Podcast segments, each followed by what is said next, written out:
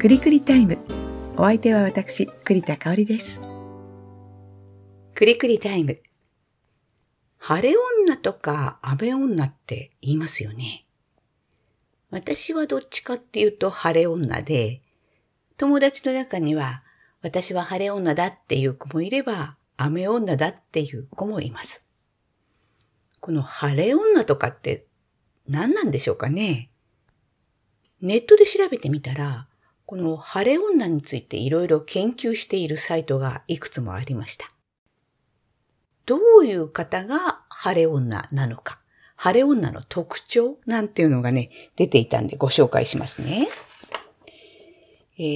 ー、明るくポジティブ。まあ、落ち込んでいたとしても切り替えが早くて、前向きに考えることを意識している。それから自分に自信がある。人と比べることはせず、自分の魅力を大事にできる。欠点があってもチャームポイントの一つとして捉えられる。あと、運がいいと思っていると。まあ、どんな小さな出来事でもラッキーって思える感覚がある。そしていつも笑顔を忘れない。あと、好奇心が強いなんていうのも出てましたね。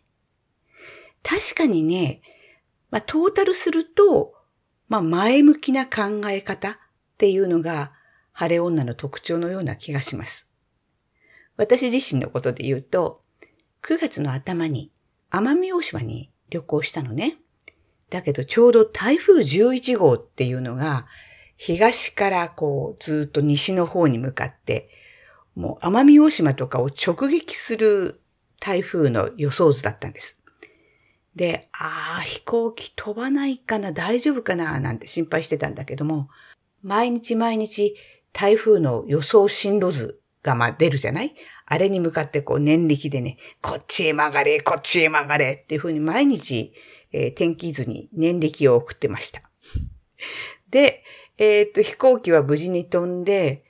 まあ着いたらね、あの、まあまあなお天気で、その次の日が、二日目がね、めっちゃ快晴で、海も綺麗で素敵だったんですよ。だけど、3日目はしっかり嵐で、もう横殴りの雨とかね、風もすごかったし。で、4日目に帰る予定だったんだけど、なんと飛行機が飛ばなかったんですよ。で、遠泊をして、5日目に飛行機で帰ってくることができたんですが、まあ私としてはですね、その旅行は、まあ台風がね、来るっていう予想になっていたのに、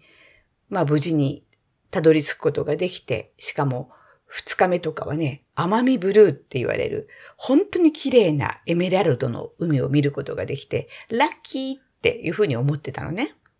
だけど実際には、4日目には、飛行機が欠航になって、遠泊でね、えー、ホテルの料金もかかっちゃったし、余計に。なので、そっちにフォーカスすると、まあ、アンラッキーな旅行とも言えるわけですよ。どんなことでも、まあ、ラッキーっていうふうに思うか、まあ、アンラッキーって思うか。これはね、やっぱり考え方とか大きく違いがあるなっていうふうに思います。まあ、私自身が晴れ女だってさっき、あの、お話ししたんですが、こういうふうにちょっとしたことでも、えー、プラスに思えるというか、そういうふうに考えるタイプな気がします。ネットに出ていた話で、晴れ女に根拠はないっていう タイトルの記事もあって、すべては思い込みです。運がいい人も自分のことを強運だと思い込んでいるために、本当に身の回りで運がいいことが起こるっていうふうに、えー、リチャード・ワイズマンさんっていう人が言ってるそうです。まあ、思い込みっていうのも大切な力になるっていうことですよね。晴れ女って言ってるのがうざいっていうサイトもありました。確かにね、天気がいいのは私のおかげよみたいな感じで迫られたらそりゃうざいですよね。気をつけないとね。まあ、いずれにしても、